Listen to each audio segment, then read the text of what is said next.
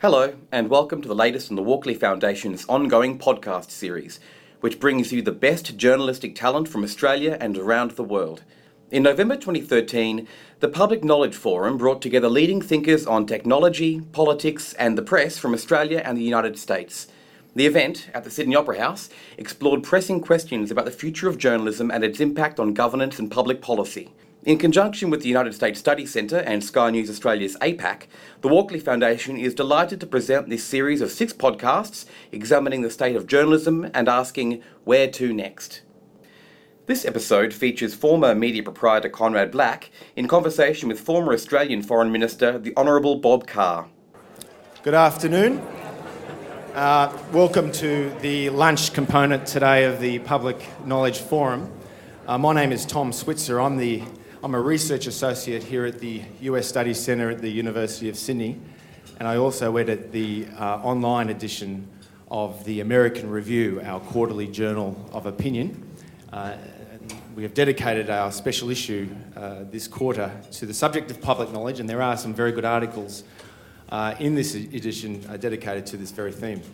But today I thought I'd talk about uh, America, American foreign policy, and putting the relentless 24 7 uh, media and internet environment, uh, the rise of the digital uh, media, uh, the decline of newspapers as a business in the internet age, I'd put that in a more broader context of America and American foreign policy. We've already had three panels, one yesterday at the Opera House and the other two in the uh, studio, and we'll be followed by a few more panels on the question of public knowledge and the disruption of the media industry. I thought we'd change the pace in the first half of our 30 minute segment and talk about America and America's place in the world. And I have here no two better authorities on American history and American politics than Bob Carr and Conrad Black. And I thought I'd start with a quote uh, that Conrad, from, from a, an article that Conrad wrote, I think it was in the National Review, about two months ago, right at the height of the Syrian crisis, when the president um, was tossing and turning about whether to intervene in that civil war, and he was ultimately given a diplomatic lifeline from the Russians to get the Syrian government of President Assad to the negotiating table on abolishing its chemical weapons program. But at the height of that crisis, Conrad Black wrote, and I quote, not since the disintegration of the Soviet Union in 1991, and before that, the fall of France in 1940, has there been so swift an erosion of the world influence of a great power as we are witnessing with the United States? Conrad, could you elaborate on that? It is, as you imply, Tom, rather histrionically phrased, but that is, after all, only a little over 20 years, so you wouldn't see such a huge decline of a great power in 20 years. So it's not really as severe a condemnation as it might seem just because I'm invoking the complete disintegration of one country and the military conquest of another. But uh, there has indeed been a decline, but I am not, in fact, what would be called a declinist. I think the United States is unquestionably the most important country in the world. But it is a great irony of contemporary affairs that after after this tremendous rise from 13 colonies to a position of preeminence uh, unprecedented in the history of the nation state in just 200 years, a rise without the slightest parallel or precedent in the history of the world. And America's last rival simply disintegrated, fell like a souffle, imploded in front of it without a shot being exchanged in anger between the two countries.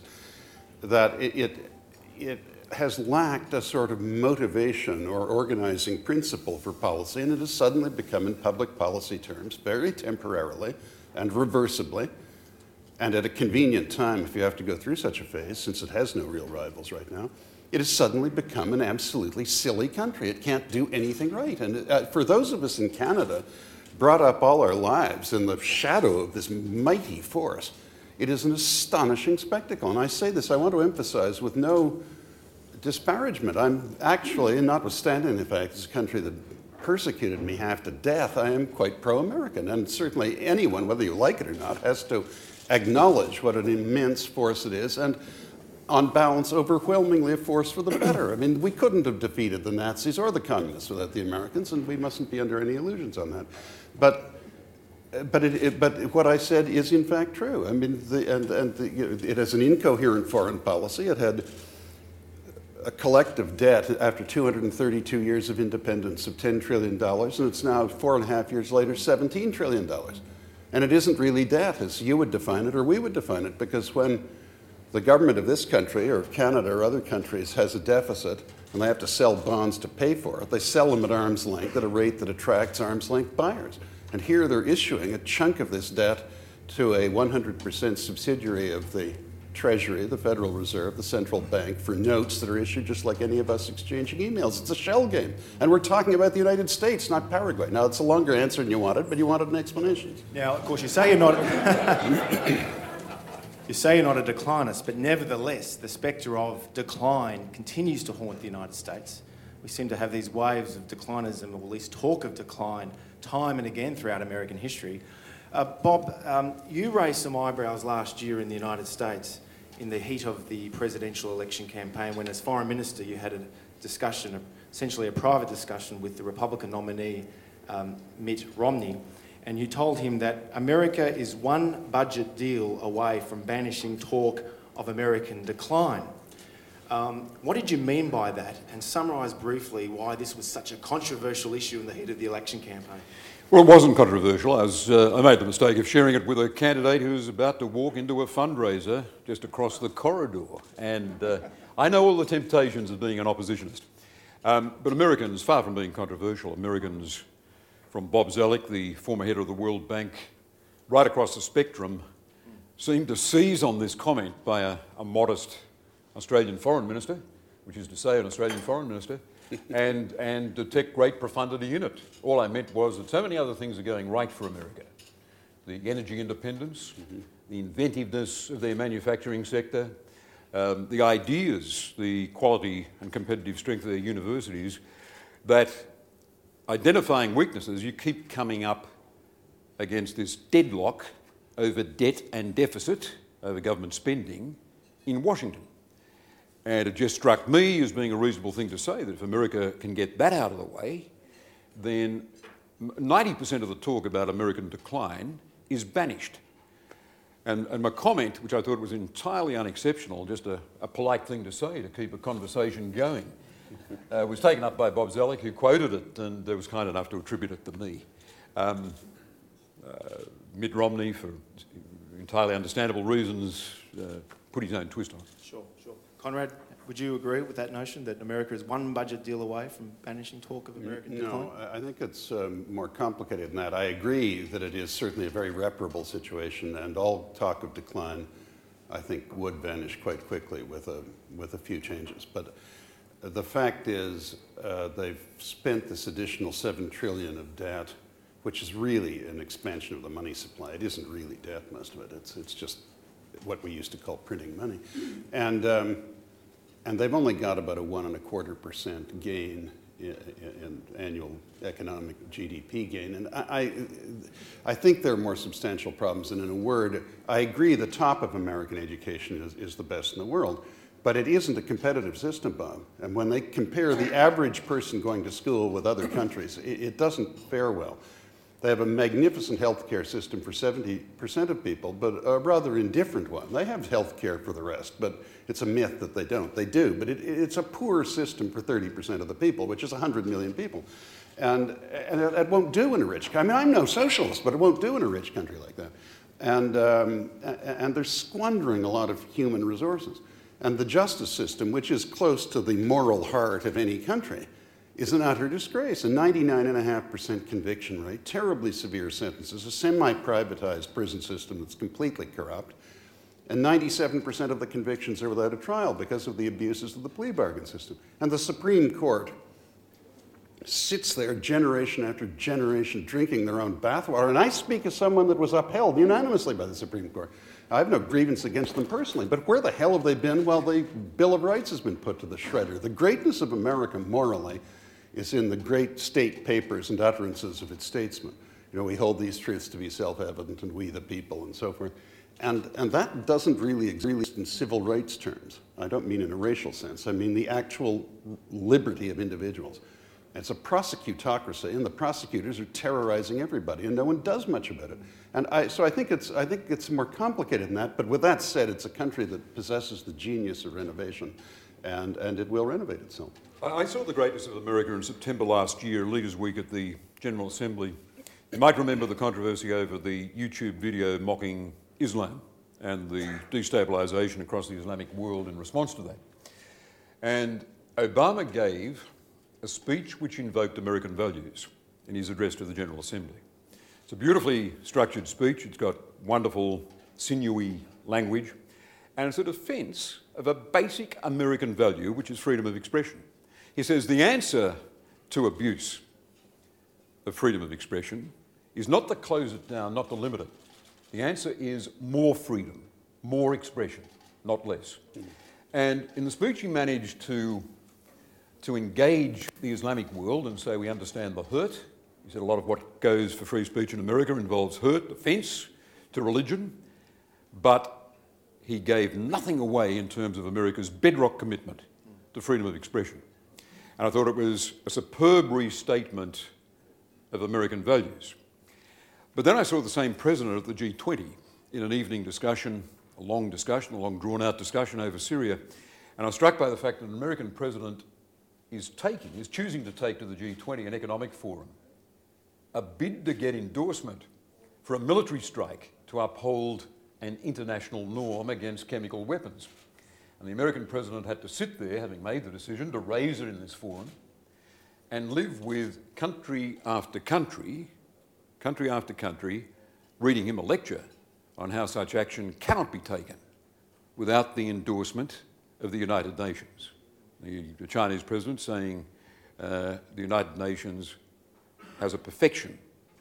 Those were his words, was offered up by the translator, when it comes to the necessary endorsement of such action. And so I saw an America that can only do something with the help of other partners, and ultimately only tackle this problem with the assistance of the Russian president. Conrad? Yeah, um, Bob, of course I agree with you, but I, I just want to mention that YouTube critical of Islam that was produced by some kook in California, I think. Uh, there's no shortage of them in California, as you know.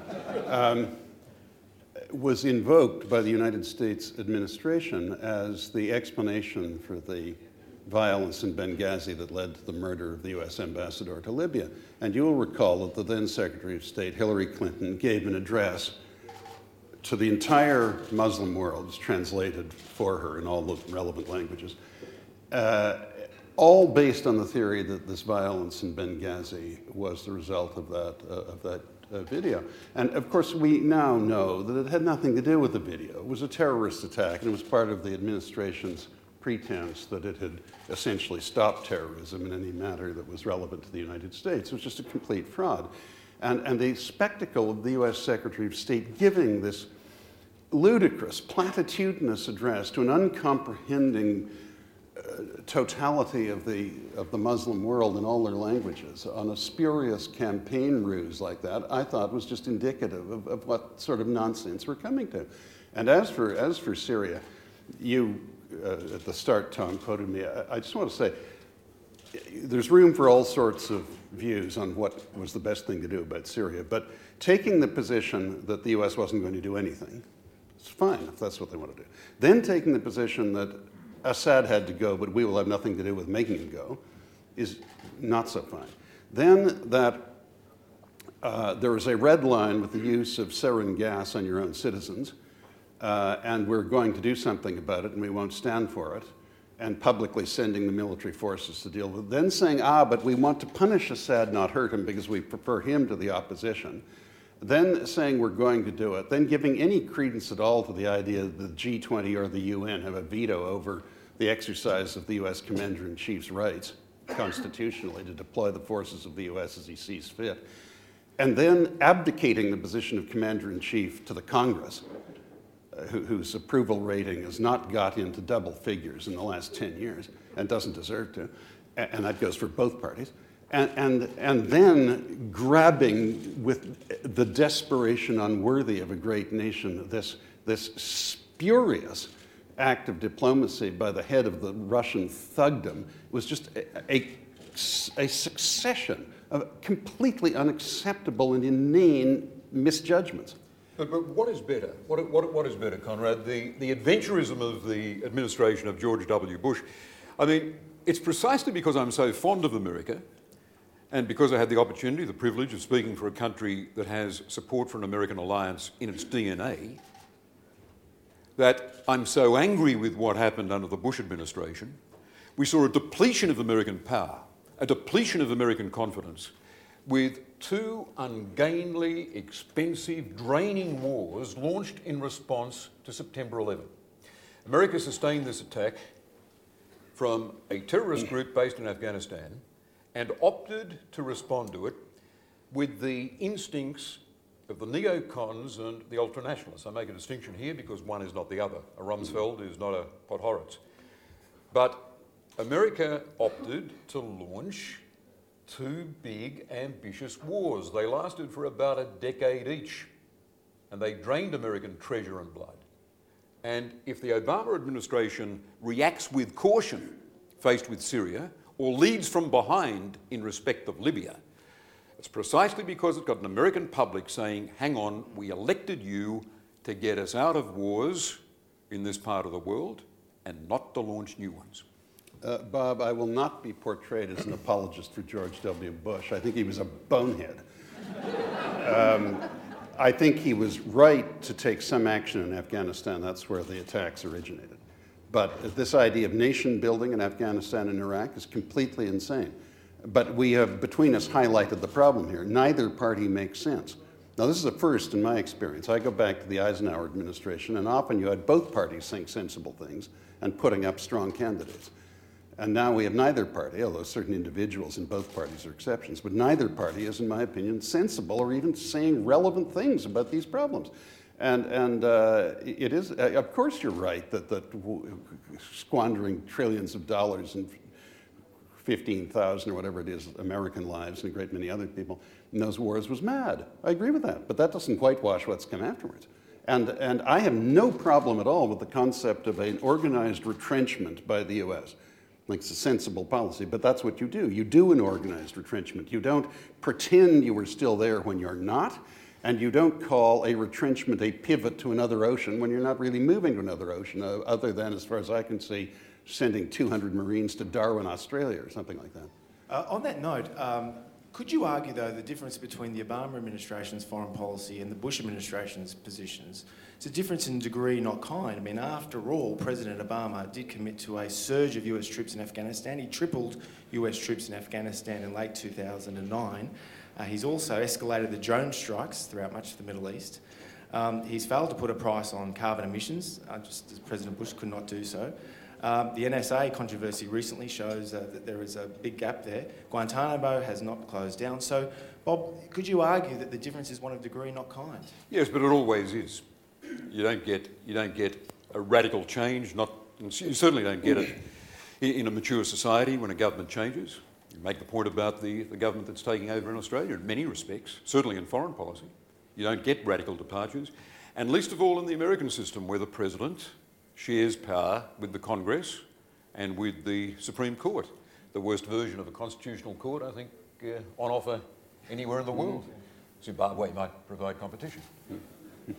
Uh, now, on that note, though, um, we're talking about foreign policy fatigue in the United States. I mean, poll after poll, it's quite compelling that the American people are turning off foreign policy. Um, and there's an emerging conventional wisdom, I think it's fair to say, particularly among a lot of uh, moderate Republicans. Uh, Richard Haass, a, a long term Republican uh, foreign policy maker who's the head of the Council of Foreign Relations, Peggy Noonan, President Reagan's speechwriter who writes uh, a column for the Wall Street Journal editorial page, George Will from the Washington Post, distinguished conservative commentator. And their view is that America should reorder priorities in favour of domestic affairs. Get the house in order before America can exercise the kind of global leadership it has more or less since World War II. What would you make of that conventional wisdom that's starting to emerge? And to the extent that that is true, what are the implications for American foreign policy in the region, in the Asia Pacific and Australia? Well, well, two quick points. I think the most riveting change in uh, the sea change in American politics is the rise of isolationist sentiment on the right of American politics. This is not what we could identify as the McGovernite isolationism in the 70s in a, in a response to the Vietnam War. This is, on the conservative side of American politics, a strongly articulated view that America should retreat from international engagement. This is very, very significant. I think for Australia, uh, from our national interest, it does raise concerns. Australia has got over 100 years of saying, in some language or another, we want America involved in the region to our north. What is the, what is the American alliance for us, except a commitment to be aligned with the dominant maritime power of the world? That's, that's the great constant about Australian foreign policy. We were part of the British Empire, it was the dominant maritime power. The British Empire did not leave us. Sorry, the, we did not leave the British Empire. There was no declaration of independence in 1901. The British Empire left us when it went into the common market and withdrew from military engagement east of Suez. Australia is attached, it's in our DNA, to the dominant maritime power of the world. It's a constant in our foreign policy. So, if there's a strong isolationist sentiment emerging in the US, especially on the Republican side of politics, because it's always latent on the Democrat side, on the left of the Democratic Party, it means something significant Bob, for Australia people- and how we see our The security. people identified, though, are mainstream card-carrying members of the foreign policy establishment. These aren't isolationists. Your Richard Haases, your Peggy Noonans, your George Wills merely want America to discriminate and be more, if you like, prudent in the world and not be a Pax Americana, so to speak. Uh, can America be a balancing hegemon, not be a balancer of first resort, but one of last resort, in other words? Well, I think it's an argument America has when faced with, with every challenge, be it in the Middle East or be it faced with a maritime territorial dispute in the, uh, in the Sea of Japan or the East China Sea. Conrad? I, I think the United States, in its history, has only asked of foreign policy that it not be threatened. It, it never, it never was, in the way other great powers, most of them were, an imperialist country. Had absolutely no interest in going where it wasn't wanted, and when it did, it was by accident. Didn't stay long. I mean, it, it, could, it could have kept Cuba and it didn't. It could have kept the Philippines and it didn't. And um, all it wanted was not to be threatened, and, but, uh, but it couldn't live with the threat. When it was threatened, it wanted the threat removed, and it persisted until it was removed. It, and it was a strong enough country to require that. So it never became accustomed to living with antagonistic rivals like the European powers did. But the fact is, it isn't threatened really. I mean, its strategic interests aren't threatened. Russia is not threatening Western Europe, so there's no real need for the Americans in Europe now. And, and uh, there's some concern about the appetites of China, and you people here know more about that probably than I do. But I, I can't imagine that as, with a little bit of encouragement and management and uh, subtle diplomacy, that the combination of India, Japan, South Korea, Vietnam, Thailand, Philippines, in, uh, Australia, and other, other, Singapore, and so forth, that, that, that, that's quite enough to contain China. And I, I personally, from my vantage point, thought the, the uh, setback of the colonels in Burma or Myanmar was something of a slapdown to the Chinese, but you would know much more about that than I. But, but so I, I, there isn't much need for the U.S. in the world the way it was before. So I don't think it is so much isolationism, although George Will is in his heart a bit of a, a you know, he's from the Midwest, from southern Illinois, and he's sort of an isolationist, although he's a university alumnus from, from Oxford. Um, as it is, the, let us be careful not to spend such quantities of resources overseas that everything decays at home. And decay in the United States is a worry to everybody in both parties. Let's turn to America at home before we talk briefly about the media environment.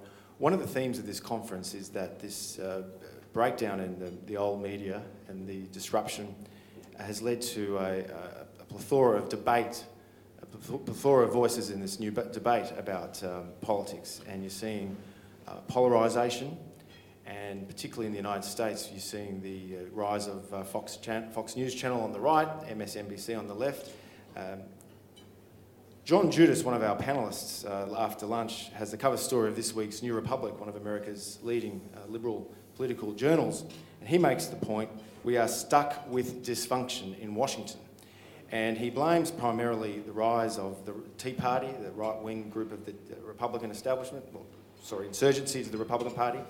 Is uh, polarity, polarisation, possibly dysfunction linked in America to the Tea Party, or is it more complicated? Is it more related to the rise of this new media? I, uh, I'm delighted with Fox News. I think it's terrific. As a surrogate Democrat, I can see that Fox News is working almost as a laboratory experiment to render the Republican Party unelectable at each presidential election. It's, um, it's working like a textbook experiment. It's just fantastic. To win the Republican nomination, any Republican has to veer decidedly to the right to get the endorsement of the what the, the Maoists used to call the freaks, goats, and running dogs of Fox News. So to get on those shows and to get rapturous endorsement from the fire breathing, table thumping personalities of Fox, every Republican candidate on social issues and domestic issues has to veer to the right. And it's got to be emphatic because every night, every day, they're going to be on one of those interview programs. And the way you turn out the Republican base and win a majority in the next primary is by doing Fox News. But by the time the election comes around, the Republican candidate is too right wing to get a majority of the American electorate. So, as a surrogate Democrat, I find it terrific. It's, it's uh, already, already you're seeing the, uh, the suggested Republican candidates, Republican candidates being drawn into positions that clearly are going to be too right wing for the bulk of the American electorate. And Hillary's job in fundraising and building a winning coalition is looking easier than it's been for any likely Democratic candidate, and only because of the forum provided by Fox do you have such a, an easy path to final presidential election success. I think it's delightful. Conrad? Fox News is a textbook case of how to make $800 million a year for News Corporation. Uh, the, the fact is, before Fox News, there was, there was really only liberal news and news comment on the menu, Bob. You weren't as heavily submitted to uh, American television as I was, living so close to it, and, and uh, it, it, filled a vacuum. And it has been replied to. I mean, MSNBC and some others have gone farther to the left than they were. And what you have is a vortex. I wouldn't lay it all on Fox News because if you want to get the flip side of the uh, of the right-wing catechism. You can easily get it from the left and other channels. But the, I, I, think in both parties, the practice has been to run away from the center to get the nomination and toward the center to win the election. I don't know that it's that much more pronounced with the Republicans than with the Democrats. But um, what disturbs me is I don't think the highest quality people are running, and I think that the gridlock and the dysfunctionalism is a combination of this terrible escalation of, of, partisanship and ideological hostility and the decline of the quality of personnel uh, seeking the highest offices. And as I had occasion to touch upon at the session yesterday, I won't repeat it all, I don't want to be the pub bore here, but I trace it back to Watergate. I mean, once we started on this business of criminalizing policy differences and threatening people with, with criminal penalties because you didn't agree with them, and we had the same thing in that completely spurious impeachment of Bill Clinton. I mean, those peccadillos were tawdry, but the, that's not what you impeach somebody for. I mean, if that was the criterion, there would be quite a number of occupants of the White House who would have had a real sleigh ride in an impeachment trial. But uh, once we got into that, I think that a good many people who would otherwise have sought great offices decided that it was just too difficult a career, and, and the atmosphere became so antagonistic, it became very difficult to create the coalitions on issues as they arose that the country had thrived on before. I just cite one example in, in closing my answer. In the terrible year of 1968, with the riots and the war in Vietnam and the assassinations and so forth, we, we had at one time or other Lyndon Johnson, Hubert Humphrey, Robert Kennedy, Nelson Rockefeller, Richard Nixon, and Ronald Reagan all running for president. And they were, you can say a lot of things about all of them, but they were all serious people qualified to be president. And, and look at this procession of absolutely improbable characters that sought the Republican nomination last year against Mitt Romney when competent people just sat it out. And I, I find that scary, and I've never seen that before in the US. So you would argue that um, America is not more political polarised than it was before in American history. So you're not so pessimistic then Or- about the no, new I. I, Yeah. it's not as bad as before the Civil War. Sure. It's more polarized than it, than, than it has been for some And to what time. extent do you think that is linked to the rise of this new media? You know, these blogosphere, Twitter, Facebook, uh, cable television. You're asking me? No, I, look, I, I don't do any of those things, so I'm not the best guy to answer. But uh, I, don't, I think that's a symptom and not a cause. I, I, I think the, um, look, I think the basic problem is that, and, and very few Americans would put it in these terms, but if you put the right train of questions, you'd get to this. They, they think that the liberal establishment in Washington and in the, in the traditional national media destroyed a distinguished president and scuttled the effort in Indochina. I'm not saying they're right, although I think to some degree they are right, but what I think is neither here nor there. That's what they think, and they don't trust them. And this leads to the whole conspiracy theory mentality, and it incites uh, cr- the attachment of credence to far fetched explanations of things. And you get, frankly, a bunch of absolute loopies that you, you wouldn't hire to empty inkwells running and being elected to serious offices. And it's scary, but they're not all right wingers. Bob, uh, a lot of them are, but not all I, of them. I think it's a very complex phenomenon. I, I think you've uh, got a big chunk of issues around about the time of the Vietnam War, the trauma of America seeing its power defeated by Vietnamese nationalism. Uh, Henry Kissinger talks about a McGovernite Congress settling the score with the president and seeing that American support did not continue to flow to South Korea uh, when it needed it and when it might have defeated the North Vietnamese. You got those issues plus the plus the, uh, the trauma of Watergate and extremism being incubated on both sides of American politics. And the idea of a powerful president like Lyndon Johnson bringing, bringing all sides of Congress together and forcing through deals. And the, the story of Lyndon Johnson striding through the corridors with his, uh, uh, with his uh, what were his dogs? Uh, cor- is it a trigger? They weren't corgis, they were no, uh, beagles. beagles. These beagles snapping at his heels. Lift them by their ears. Yeah, yeah into, into the office of the, uh, the Republican, the Republican minority leader, uh, with a bottle of, bo- bottle of bourbon under his hand, and saying to saying to Dirksen, "Well, if the minority leader won't come to the president, the president comes to, to you," and negotiating something significant. I think I, I'm a defender of uh, many aspects of the Obama administration for what I think is unfair criticism that doesn't take into account the excesses of the president he exceeded. But I think, I think when critics say the president hasn't demonstrated a capacity to charm and negotiate in Congress, there might be a bit of truth there. Before we go to, to one final question for you both, I wanted to uh, refer to a quote of Conrad's. Was about 20 years ago when I happened to work at the American Enterprise Institute in Washington, D.C. And we asked Conrad uh, about the, um, uh, the future of the newspaper industry. And Conrad said, There is always going to be a place for a newspaper. After a while, it's a damn nuisance carrying a screen around with you. Conrad, have you changed your position in the last 15, 20 years? Not really. Uh, it, it's, it would be a terrible nuisance uh, reading a newspaper on, on a screen small enough that it wasn't a nuisance. So you see here, it's not a nuisance to carry that, but you wouldn't want to read the news on that. Would, no one would seriously want to do that if they had an alternative. And um, um, I, I, I think But- some people always want a printed product, but, I, but as I was saying to the group yesterday, uh, uh, I, I don't think the newspaper industry has been, has been as swift or agile as it could have been adapting to the change. And they have, for the longest time, tried to use the internet as a tease to draw people into, into sustaining this unsustainable overhead they have in expensive presses and delivery systems, physically delivering newspapers all around cities. But I, I, think, I think some people will always want it printed, although I think a lot of that will be transferred to home printers. It'll be flashed out to them, they can print it themselves. Um, and I think the great titles, with the goodwill and the credibility in those great titles, the, the, the, better managed of them will manage an electronic newspaper that will, that will be successful. And the editorial function, which they provide better than anyone else, has on it now a greater premium than ever because the choice of information and entertainment is so com- absolutely overwhelming. And, and so I, uh, it is a terribly complicated, difficult, and perilous transition.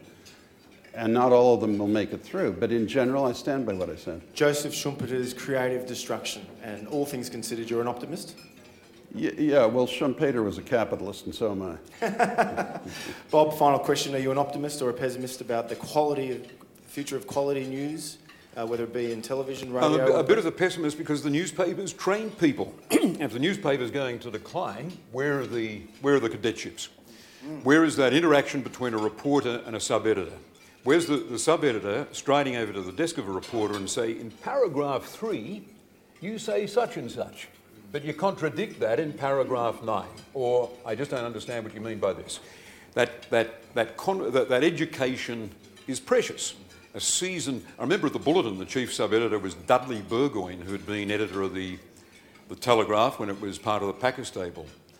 And uh, he, he had a terrific, contemptuous view of journalists' ability to write, but you learnt an enormous amount from that interaction. Now, with everyone doing their own thing, flinging up, flinging up their, their thoughts online, I just see an absence of training and checking. And where's the newspaper library? Where's the equivalent of that? And the, the newspaper librarian who knew everything, like the sub editors. And uh, everything's about the skill and the judgment. And without newspapers, I'm not seeing the electronic media or the so called blogosphere filling that gap. Thanks for listening. Please subscribe to Walkley Talks on iTunes and follow the Walkleys on Twitter and Facebook for new episode updates to be the first to know about upcoming Walkleys news and events.